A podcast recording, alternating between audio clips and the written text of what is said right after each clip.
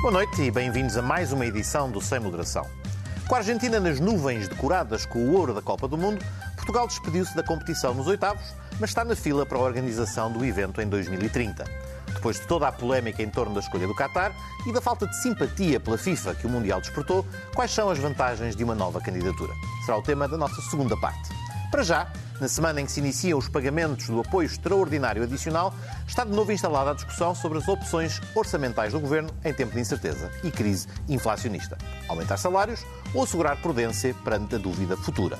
Comigo, Pedro Delgado Alves, moderadamente moderando esta noite e como habitualmente, está o Francisco Mendes da Silva, à minha esquerda, e o José Eduardo Martins e o Daniel Oliveira, à minha direita. É mais um apoio para compensar a subida da inflação, direcionado aos que têm mais dificuldades. Numa entrevista à revista Visão, o Primeiro-Ministro explica que quer atenuar desigualdades. Os preços têm subido para todos, mas nem todos temos a mesma capacidade de acomodar a subida dos, dos preços. Nós, felizmente, temos uma capacidade que as pessoas de mais, eh, as famílias mais vulneráveis não têm será pago apenas uma vez. São abrangidos dois grupos de pessoas que ao longo do ano já tinham recebido um apoio de 120 euros, partido em duas tranches de 60. Um milhão de famílias que têm as prestações mínimas, que beneficiam da tarifa social da, de energia, vão receber mais de 240 euros. Começa a ser pago no dia 23 de dezembro e será pago até ao final do ano. Francisco, Uh, ao, ao, longo do, não digo do semestre, mas ao longo deste, destes últimos meses, quando discutimos as medidas extraordinárias de apoio às famílias e às empresas, uh, havia duas discussões que, que, decorriam. Uma sobre se a opção de apoios que tinha sido desenhada não era, enfim, pouco progressiva, no sentido em que tratava igualmente vários grupos com, com, necessidades distintas, e, por outro lado, também se fez a discussão de como é que se enquadra isto nas opções estratégicas orçamentais.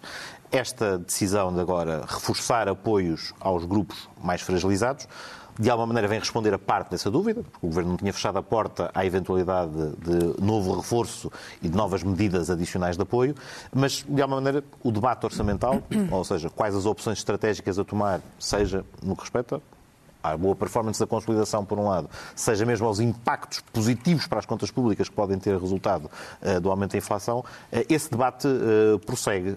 um comentário genérico para a primeira ronda sobre, sobre a medida, como, como preferis, como é que ela está desenhada, mas medida... fundamentalmente sobre a medida inserida neste contexto e nesta, nesta, nesta narrativa, se quiser, medida, neste, debate. A medida é permitida por causa do excesso de receita que o Governo tem por causa da inflação. E era muito difícil que o Governo não devolvesse eh, parte desse excesso aos contribuintes, aos portugueses, designadamente aos mais necessitados. Uh, era difícil do ponto de vista de uma atuação, de uma vontade genuína. Era também muito difícil do ponto de vista de uma atuação tática ou mais cínica, se quiseres, porque era muito difícil neste momento de dificuldade chegares ao final do ano com uma execução orçamental que te dá um, um, um déficit mesmo muito... assim não, déficit de 1.9. Sim, mas eh, e portanto, e, portanto eh, era muito difícil o governo politicamente, eh, designadamente perante o seu eleitorado e pelo eleitorado mais à esquerda, justificar isso. Mas, por outro lado, também, do outro lado da balança, também era muito difícil a alternativa a fazer esta entrega one-off. Ou seja, o governo não queria devolver rendimentos através de medidas eh, estruturais, de aumento de salários, por exemplo, seja por causa da sua concentração na redução da dívida, eh, o controle do déficit e também para não, eh, imagino eu, não, não, não adicionar mais pressão inflacionista à pressão inflacionista que nós já temos. Agora, sobre o ponto de vista das opções uh, de estratégia orçamental. Também é curioso que estejamos hoje a discutir isto quando foi aprovado a, que, a, contribuição solidária, o chamado imposto sobre os lucros excessivos sobre a, o setor da energia e o setor uh, da distribuição. É curioso que seja neste dia porque nós percebemos que uh, percebemos porque é que o Governo nunca mostrou grande vontade de ter essa, uh, criar essa medida e só foi, e só criou porque foi obrigado por um regulamento uh, europeu. Repara, também é, extraordinário que o, que o Governo queira criar um imposto novo para acudir às necessidades das pessoas, com políticas que obviamente têm que financiar, por causa de um flagelo social, a inflação e o aumento dos, do, do custo de vida, que por si só, diretamente, aumenta extraordinariamente as próprias receitas, receitas fiscais. Isto tem um impacto, ou melhor, tem, um, tem um, uma dimensão política. Aumenta a receita fiscal, mas também aumenta, também, também, também aumenta alguma despesa. Portanto, Sim, mas, um... mas, evidentemente é tem, claro que aumentou tem um mais a receita. Maior, não é por acaso que o governo olhar, tem folga para, para fazer Se olhares até para o primeiro pacote de medidas ainda do primeiro semestre, em parte ele visava repor aquilo que tinha sido, aquilo que tinha sido cobrado adicionalmente e até superava esses montantes nas contas do primeiro semestre só, e depois só fazer duas coisas sobre isto, porque eu acho importante, quer do ponto de vista. Muitas vezes separa-se a discussão jurídica da discussão política e, e, e, e, não pode ser feito, as coisas não podem ser feitas exatamente assim. Repara, eu vejo uma discussão sobre isto a dizer que, bem, há empresas que têm lucros extraordinários e é injusto que não sejam tributados. O que está demonstrado aqui é que as empresas têm lucros extraordinários e isso gera, porque é assim que funciona o sistema, gera uma receita extraordinária para o, para o Estado. Um, e, portanto, não há essa coisa de que há lucros que não são, uh, não são tributados. Tributado. Depois, eu até admito a discussão de, bem, mas há, tendo em conta a situação que temos, talvez esses lucros, para além da tributação extraordinária que tem pelo funcionamento normal do sistema, uh, que talvez convinha que fossem, uh, houvesse sobre algumas empresas uma tributação agravada. Mas convém lembrar que a, tributa, que a Constituição só permite a, tributação agravada, uh, diferente de empresas para empresas, a, a tributação dos lucros, se tu conseguires justificar que essa receita é indispensável para a atuação política, para a atuação, para a criação de medidas específicas, designadamente para acudir aos, aos, mais necessitados. Pois, vamos, vamos, ver se, vamos ver se vai para a contenção de preços. Não, não, não, isso. Mas a verdade, a função é essa. E a verdade, e a verdade é que é assim, eu tenho muitas dúvidas que esse, esse, esse critério esteja cumprido. Quando tu tens uh, o Estado a gastar uh, eh, 249 milhões nesta medida com a receita extraordinária que já tem, e eu, enfim, ainda bem que que a tem uh, para, poder ter, este, para poder ter este, esta atuação, e esta contribuição sobre os lucros extraordinários, uh, o Governo diz que vai uh, arrecadar com ela de 50 a 100 milhões. O que quer dizer que o critério da, do saber se o desrespeito pelo princípio da igualdade tributária é ou não é proporcional, é ou não é uh, indispensável, a meu ver, está bastante longe de estar, de estar comprovado. E é também por isso, devo, devo dizer, que eu acho que o Governo não está muito preocupado com este uh, novo tributo, não está preocupado se as, aliás, o regime, se bem, se bem, se bem eu conheço, leva ou exige um pagamento só em setembro. Portanto, o que mostra que também esta receita não é propriamente indispensável, ou o Governo não entende como indispensável, para aquilo que quer fazer junto dos mais necessitados. Daniel, uh, o Francisco já aflorou o tema de alguma maneira, mas penso que deverá ser por onde queiras abordá-lo, designadamente a opção entre medidas que não são estruturais e medidas que o seriam, designadamente no que respeita à valorização salarial. Tendo em conta o grau de incerteza que ainda existe nos meses que se avizinham, um, enfim, esse fator é suficiente da tua perspectiva? Imagino que provavelmente não, no fundo estou a dar uma deixa, estou a dar uma deixa para, para, para dizer as coisas que já, já procurarás transmitir, mas fundamentalmente uh, há, há para, no quadro do debate que referíamos, eh, como é que isto posiciona eh, eh, ou reforça o argumentário de quem achava que, eventualmente, o contexto permitiria uma solução diferente. Mais uma vez, estamos a falar de um one-off, um one-off também, a circunstância que gera eventual disponibilidade financeira também é de reverificação ou de manutenção incerta. bem, eu, eu nem acho que o Governo há uma coisa que não é incerta, que as previsões que o Governo vai fazendo da inflação para tomar algumas decisões, nem o Governo acredita nelas. Aliás, não batem grande parte das vezes certo com as outras previsões do, do, do, de outros países, é, por exemplo, que leva ao acordo de rendimentos o acordo de rendimentos é uma, é uma, é uma coisa fantasiosa eh, e o Governo sabe disso. E, portanto, e depois... O acordo de rendimentos prevê sua revisibilidade caso as projeções pois, dos quais assentam não se verificaram. Está lá veremos, clausulado. Pois, veremos, veremos. O que eu estou a dizer é factual. Também está pode, na lei... Pode estar ceticamente a duvidar, com uma bom, dúvida metódica, mas isto na, está na cláusula. Tendo em conta que eu sei que está na lei sobre, sobre, sobre, a atualização das pensões e como não foi cumprido... Mais um aspecto que uh, aguardamos bem, para ver o que é que acontece. Pronto, mas não te quero desviar uh, do, do, do, que queres dizer. Primeiro, dizer sobre a medida propriamente dita. A inflação efetiva, como explicou o Primeiro-Ministro, é, é efetiva, ou seja, o que tem na vida das pessoas é mais alta nos pobres do que nos mais pobres, do que nos menos pobres ou mais ricos, como quiser.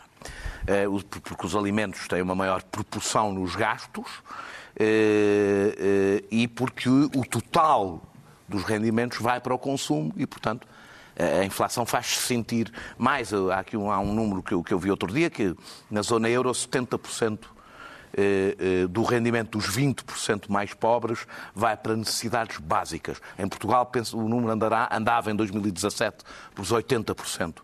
Eh, ou seja, que o reduzir, a redução na zona euro, a redução do poder de compra nos 20% mais pobres é de 20% com esta crise, enquanto nos 20% mais, mais ricos é de 5%.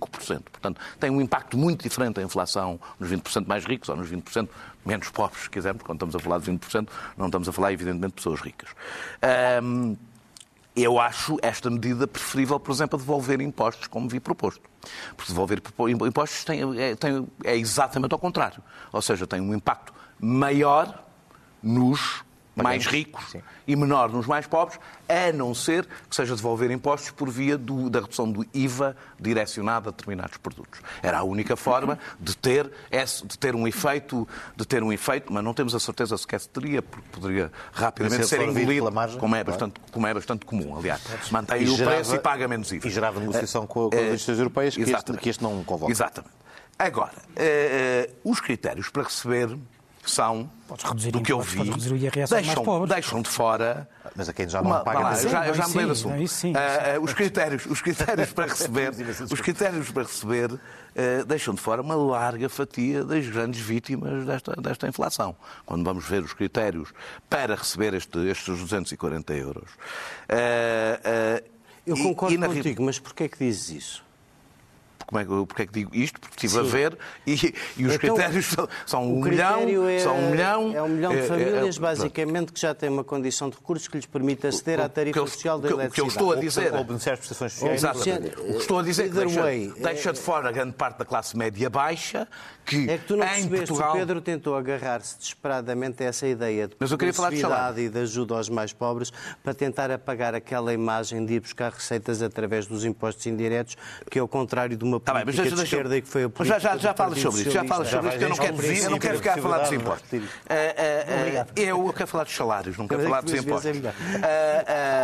Eu acho que o governo tem recursos, se não tivesse uma obsessão que é quando as coisas estão má, não se, mal, não se pode fazer, e quando as coisas não estão mal, não se pode fazer porque podem vir a, ter, a estar mal, e é assim desde 2000, basicamente, que a regra é esta. Eh, eh, podia, devia usar os recursos para, pelo menos, manter o salário real dos funcionários públicos, que depois serve de bitola para o privado, e manter as reformas reais, como aliás a lei manda, eh, até porque a Segurança Social teve um grande aumento de, de, de rendimento de, por causa do desemprego muito baixo. Eh, a Segurança Social está, está também ela a recolher bastante dinheiro. Eh, eu não tenho nada, pelo contrário, contra o apoio aos mais pobres, acho bem. O problema é que eu tenho a sensação que estes, que estes estes 240, como outros, servem, sobretudo, para aliviar eh, durante um tempo a decisão de não aumentar. A decisão não é de não aumentar salários, a decisão de reduzir o salário real. Ou seja, de pôr os salários como o único dique e inútil, do meu ponto de vista, já aqui falámos sobre isso. Supondo que não há reforma. Há... Mas pressupondo aquilo que estavas a dizer não. sobre o acordo de rendimentos há pouco, não, não olha, olhas para ele com ceticismo e achas que não, não, há uma ser... estratégia de retomada do crescimento há... dos salários Olá, da função Não pública, há maneira, a não ser que venha a existir uma deflação. Ou ou, ou volta a acelerar a subida. salariais. Oh, que a história portuguesa não tem, de muito acima da inflação, nunca aconteceu, e desculpa, deixa-me duvidar totalmente que venha a acontecer. Nunca, ou seja, desde 2000 que os salários sobem sempre abaixo da produtividade, com exceção durante o tempo da pandemia, por razões, por razões evidentes. Que subiram sempre abaixo da produtividade desde 2000.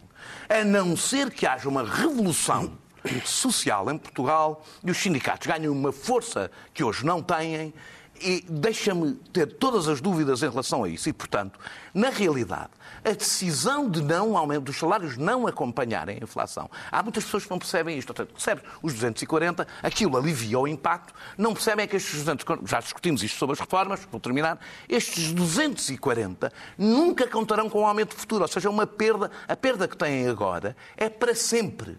E, portanto, significa que o governo, ao dar estes apoios contra os quais eu não sou, na realidade quer aliviar a sensação de de uma perda salarial que mais tarde se vai sentir porque vai ser permanente.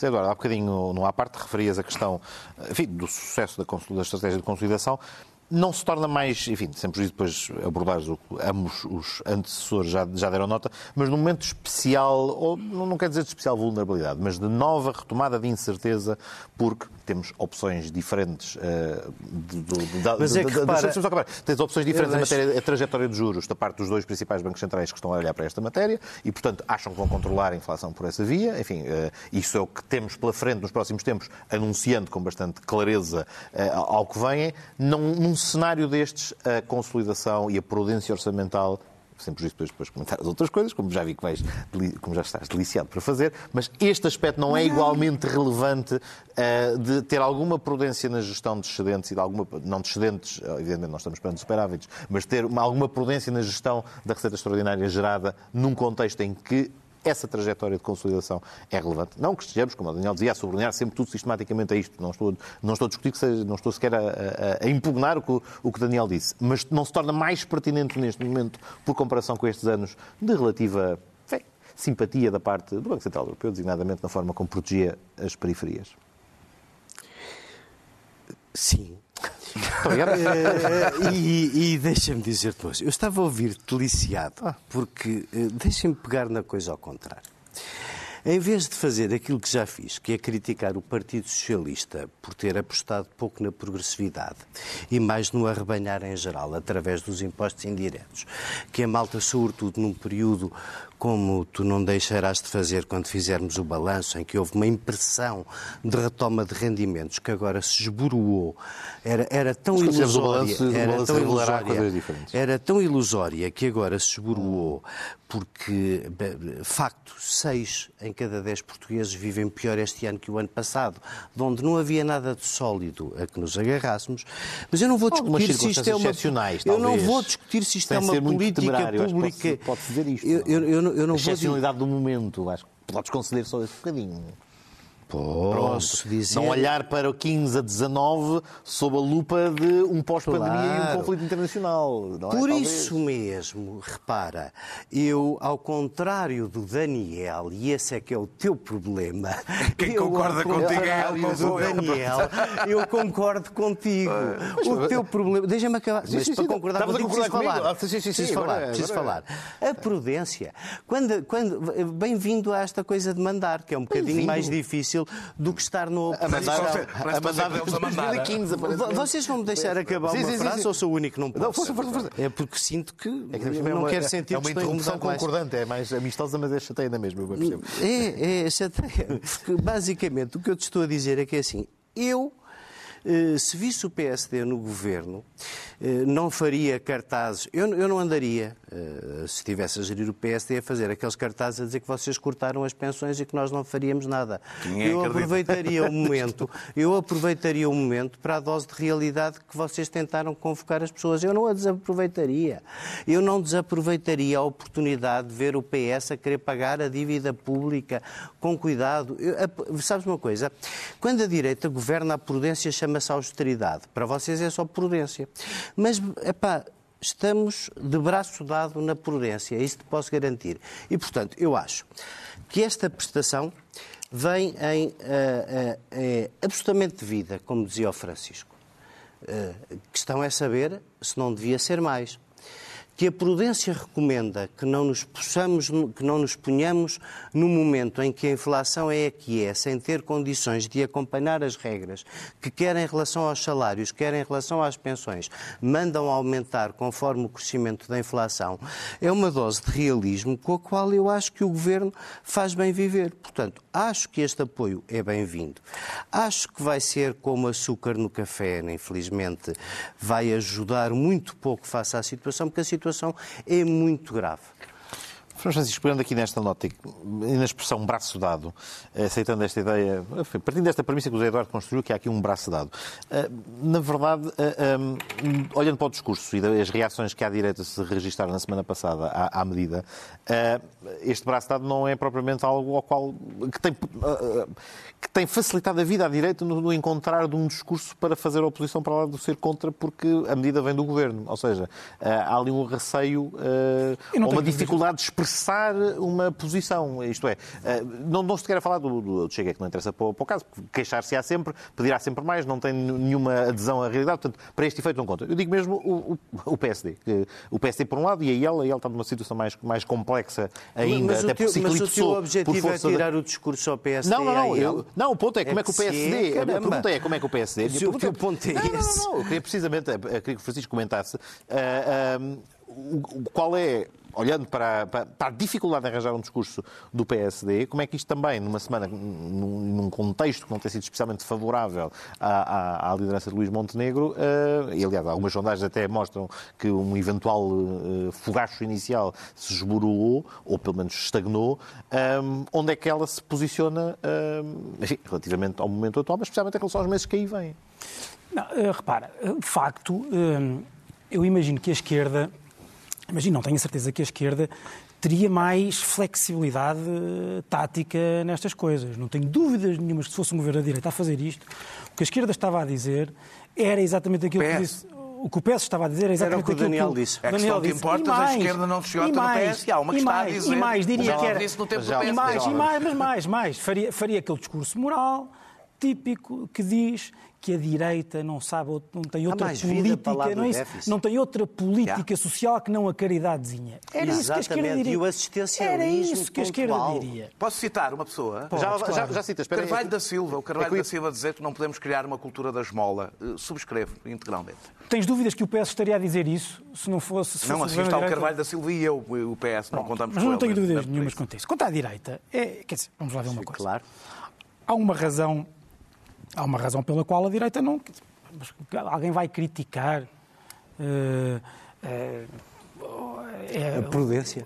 Não é só prudência, não. Esta, esta medida, estes 240 euros dados uh, dia 23 de dezembro ao milhão de famílias mais necessitadas, claro que não. Agora, é preciso ter talento para conseguir pegar nisto e fazer um discurso coerente uh, contra o, o governo. Uh, coerente e com razão e racional. Uh, Isso ainda não se viu? Não sei, não se viu, eu, não, eu pelo menos não vi com grande. Olha, eu vi Manuela Ferreira Leite dizer uma coisa muito intensa e muito séria. Quer dizer, a coisa mais triste de tudo isto é constatarmos que há, de facto, ah, não, um sim, milhão claro. de famílias numa situação de tal forma de pobreza que este subsídio se justifica. E, portanto, a grande pergunta é como é que as vamos tirar de lá. Não, sim, e a questão é, e a questão é dizer, e eu acho que a direita podia ter um, um discurso que é, isto também mostra que o PS não tem estratégia. Quer dizer, para além disto, ok, depois destes 240 uh, euros a cada, a cada família das, das, de, um milhão de famílias mais necessitadas, qual é que é a estratégia do governo daqui para a frente para no futuro não termos tantas famílias necessitadas a precisarem destes 240 uh, euros. Não parece que o Governo tenha qualquer tipo de estratégia quanto a isso, porque a sua única estratégia é uma estratégia de consolidação orçamental, não é uma estratégia de crescimento económico. Daniel, endossando aqui a, a, nota que o Francisco colocava, tu entendes que é um apoio, que um apoio social extraordinário assente na identificação de carências provocadas por um quadro excepcional, tu recondulas, como diz agora mesmo, a um assistencialismo e subscrevias essa linha de Carvalho da Silva? Se a função... Ou se a função Ou seja, for... ela é extraordinária no contexto de medidas excepcionais e no contexto da própria excepcionalidade. Lamento, e nesse contexto, infla... ainda assim subscreverias essa... Tentei já aqui explicar, a inflação, é é a inflação não é um elemento extraordinário. Esta não é? Não, não porque fica. É exatamente isso que eu estou a dizer. Ou seja, a inflação, ela pode ser extraordinária, mas é estrutural no sentido em que fica. E, portanto, se tu não compensas a inflação com uma medida estrutural, tu, na realidade, estás limitas-te a, a a, a, a aliviar o, o, impacto inicial só, que, que adia, mas tu pintas isto como substitutivo de futuros aumentos salariais. Mas é que são. Mas que, Pronto, era esse ou seja, mas que aumentos salariais? A minha, tu vais aumentar a minha, a minha, a minha divergência, como disse, eu não sou contra a medida.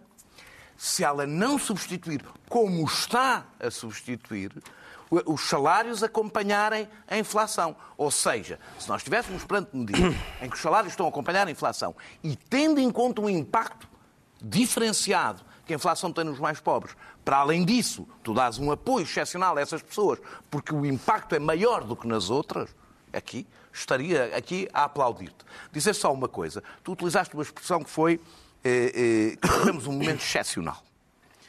Uma das características desde 2000 é que vivemos momentos excepcionais em permanência. Uh, acho Portugal, que é uma, faz uma generalização. Não, é consegues, que... consegues identificar Pera, três excepcionalidades na última década.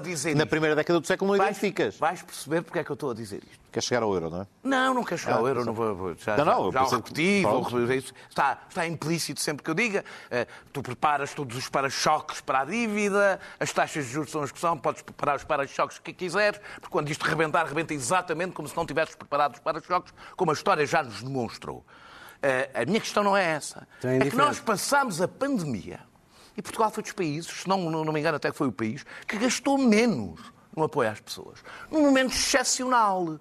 Ou seja, é importante dizer que num momento excepcional, onde a prudência levaria a gastar-se mais para garantir que as pessoas, porque a prudência não tem efeito só para a dívida pública, as pessoas endividam-se. É preciso dizer que quando o Estado poupa, as pessoas estão a gastar as suas poupanças.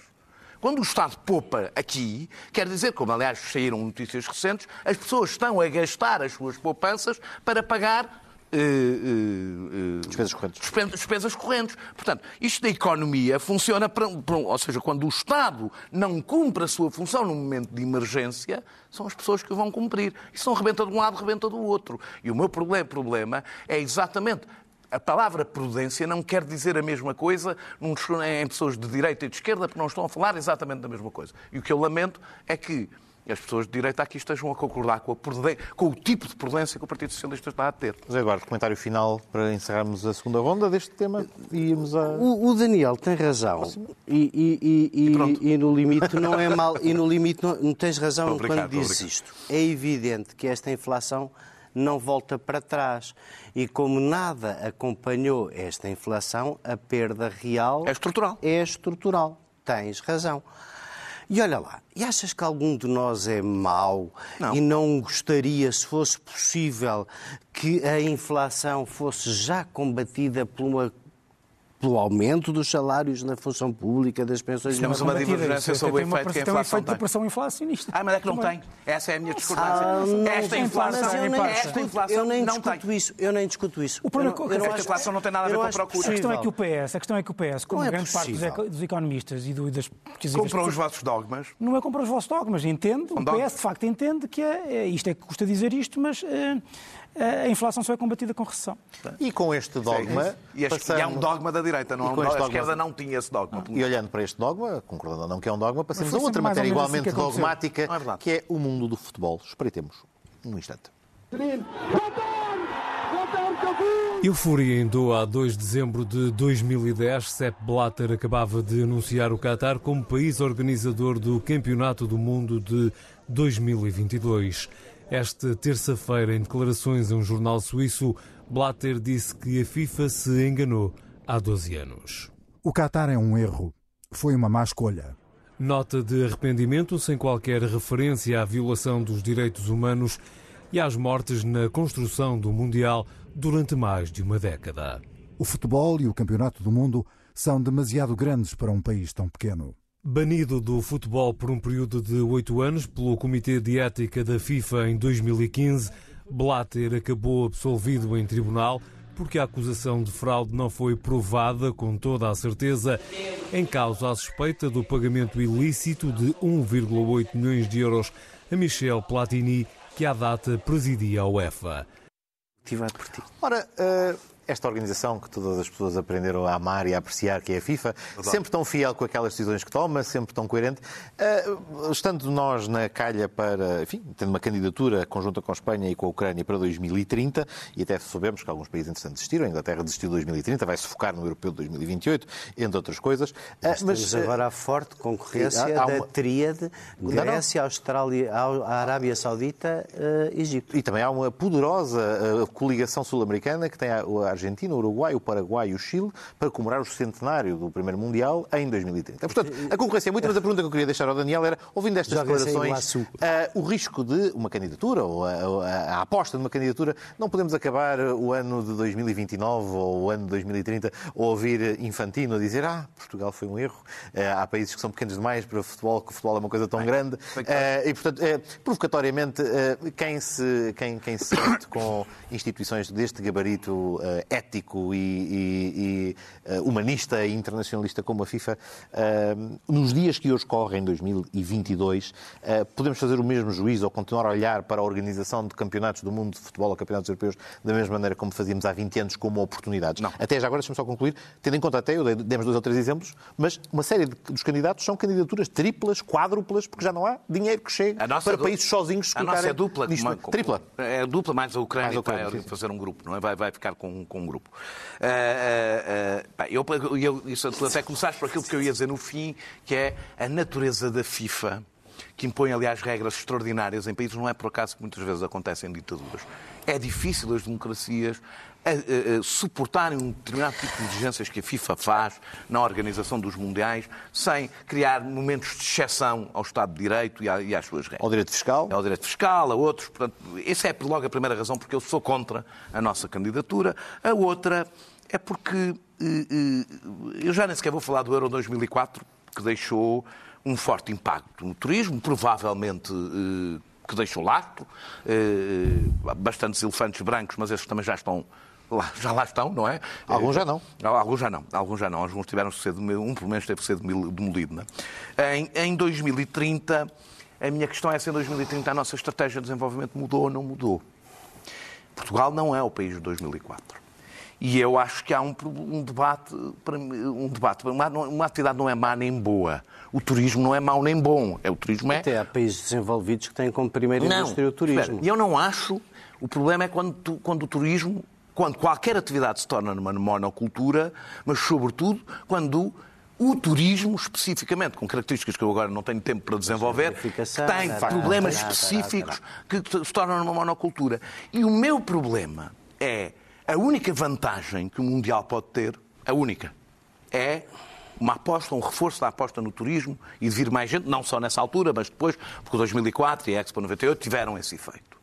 E eu acho que hoje o, o, continuarmos a apostar baseado no turismo, não é tratar bem o turismo que temos e apostarmos num determinado tipo de turismo, é continuarmos a apostar nisso é, é, vai afunilando os nossos problemas e, por exemplo, quando eu penso em cidades como Porto e Lisboa e outras, que neste momento têm um problema grave eh, eh, de disfuncionalidade eh, da pressão imobiliária e outras, eu acho que é uma aposta errada e que a nossa aposta nos próximos anos deve ser focar-nos em atividades produtivas de bens transacionáveis, como fizemos, por exemplo, com o calçado. É, para dar pegar um exemplo e há outros, é essa que deve ser a nossa aposta. Acho que isto nos continua a focar numa monocultura. Temos que tratar bem o turismo temos, mas tratar bem o turismo que temos não é continuar a concentrar tudo aí. Francisco, olhando para a análise custo-benefício que isto poderia ter, eu não sei se eh, esta leitura que o Daniel faz, eu aqui fico um bocadinho cético, que consegue extrair tanto impacto negativo a partir de um evento com as características que, e com, as, com a parcela com a mundial de dois, mas com a parcela do Mundial 2030 que teríamos. Portanto, teve 2004, teve. Mas 2030 somos, mas, mas 2030 somos, um, somos, um, somos um, somos um companhão da luta. Não? Mas ainda que fosse um impacto uh, maior do que aquele que, é, que seria previsível com o facto de termos três estádios, Chamar a duas atenção dos nómadas digitais. Quer dizer, por exemplo, eh, isso impede exemplo, a aposta na indústria, isso impede a, a, a, o crescimento Bom, através, através de. É que falei de custo-benefício. Não só do que lá gastares. Eu, eu discordo profundamente que haja a fatalidade de, em 2030, se nós tivermos uma parte do Mundial, que tenhamos estes problemas todos. Uma, a monocultura do turismo. Já uh, temos. Certo, mas, mas então, então, então, mas, então investimos nessa, nessa não, linha. Então não podes ter a Casa da Música, não podes ter o Web Summit, não podes ter não, nada, não, porque tudo isso atrai turistas. Não, não é assim. Não, é verdade. o impacto não Desculpa. tem nada a ver. O impacto não, tem nada a ver. Só, então, então, então só tens essas coisas que atraem turistas. Não é que atraem turistas um no momento. Um museu. Não pode ser um museu com o Luciano Freud ou Bacon. Tem que ser uma coisa de gente menos conhecida, que é para não ter tantos turistas. Não é assim. Não é Vê lá o que acontece ao Porto quando há primavera Não percebo, não percebo. Sim, quantos festivais é que podem ser? Só podem ser dois ou três. Podemos falar do perfil do turismo dois ou três. Podemos falar do perfil Pode ser concertos mais pequeninos. É, uma coisa, isso não impede que tu tenhas a, a aposta noutros, uh, noutros setores, sinceramente. Eu acho que o Mundial, vamos lá ver uma coisa, Portugal está, está integrado numa comunidade internacional que não é só a comunidade internacional política, é também a comunidade internacional das outras manifestações culturais. E eu, eu, eu sinceramente, um, a organização do Mundial traz prestígio, traz outras coisas ah, materiais. no país do Norte a traz, traz, traz. Não, não, não, não Desculpa, claro que traz. Não é isso, mas estou-te a contextualizar esta organização que Por hoje não acho, coordena o futebol internacional. Não, desculpa, traz não, prestígio. Desculpa. Podemos dizer isso dessa o maneira. Qatar, não, o Qatar não trouxe prestígio. Que foi porque o Qatar, washing. porque, o, porque o Qatar de base Adquiriu um mundial para ser um código penal ligeiramente diferente é, do teu. Desculpa, não, é? não, não, só, mas, desculpa, desculpa. A instituição agora, agora, se nós organizamos... A Alemanha ficou desprestigiada por organizar o Mundial. Estamos noutra fase. O Reino Unido ficou desprestigiado por, por, Estamos por ter... a falar noutra fase. Ter, não, não, então, no ano passado o Reino Unido organizou, teve a final do, do Europeu. Foi, foi a Europa toda. Foi a Europa toda, quem ficou desprestigiado. Oh, Daniel, quer dizer, desculpa lá, o, o que fica desprestigiado é se nós de facto tivermos a organização e tivermos esses problemas de corrupção, já não vamos ter os problemas dos estádios, porque para já vão ser três estádios, só três estádios é que qualificam para, para poder, que são os do Porto, do Sporting e do Benfica. Uh, e, portanto, eu não vejo, sinceramente, acho a discussão uh, bastante esdrúxula até. Claro que eu não quero ter, não quero ter eh, desvios de, de, financiamento, não quero ter excesso de financiamento, não quero ter corrupção e não quero ter eh, eh, a FIFA. Ah, isso vais ter. A, não, ah, mas depende, isso vais ter, é, faz parte. Vem com o pacote. Deixa-me deixa, deixa, deixa, dar uma pequena chega. Deixa passar os Eduardo para. muitas coisas. Deixa passar os Eduardo para. traz problemas. Deixa passar os Eduardo para concluir, especialmente abordando da perspectiva de o que é que uma associação à FIFA hoje acarreta. Isso, de facto, é neutralizável e é um eu se é irrelevante para um país europeu que não tem os problemas que o Qatar tem a nível do seu recorde de direitos humanos, por exemplo. Em primeiro lugar, eu acho que a nossa federação está muito, muito, muito alinhada com o espírito da FIFA e é lá muito influente. Portanto, vamos lá começar a deixar de pôr isso da FIFA ser uma coisa distante e a nossa federação uma coisa espetacular, porque a nossa federação não, é das mais poderosas na FIFA.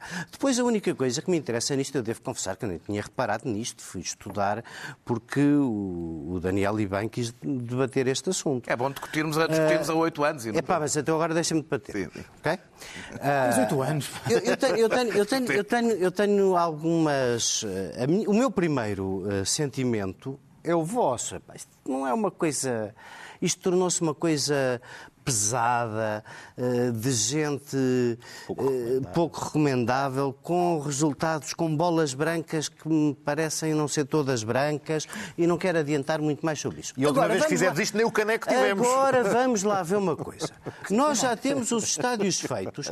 A Espanha, por exemplo, diz o governo espanhol que vai dar para isto tudo, e não é para a candidatura, é para isto tudo, 7 milhões e meio de euros. Eu ainda não faço ideia qual é a posição. 7 mil 7.500 milhões de euros. Pois, 7, 7, 7 milhões. 7 milhões. Ah, não. milhões pagavam o letrinho do estádio. Não, não, é uma coisa... Bom uh, uh, uh, vamos lá ver.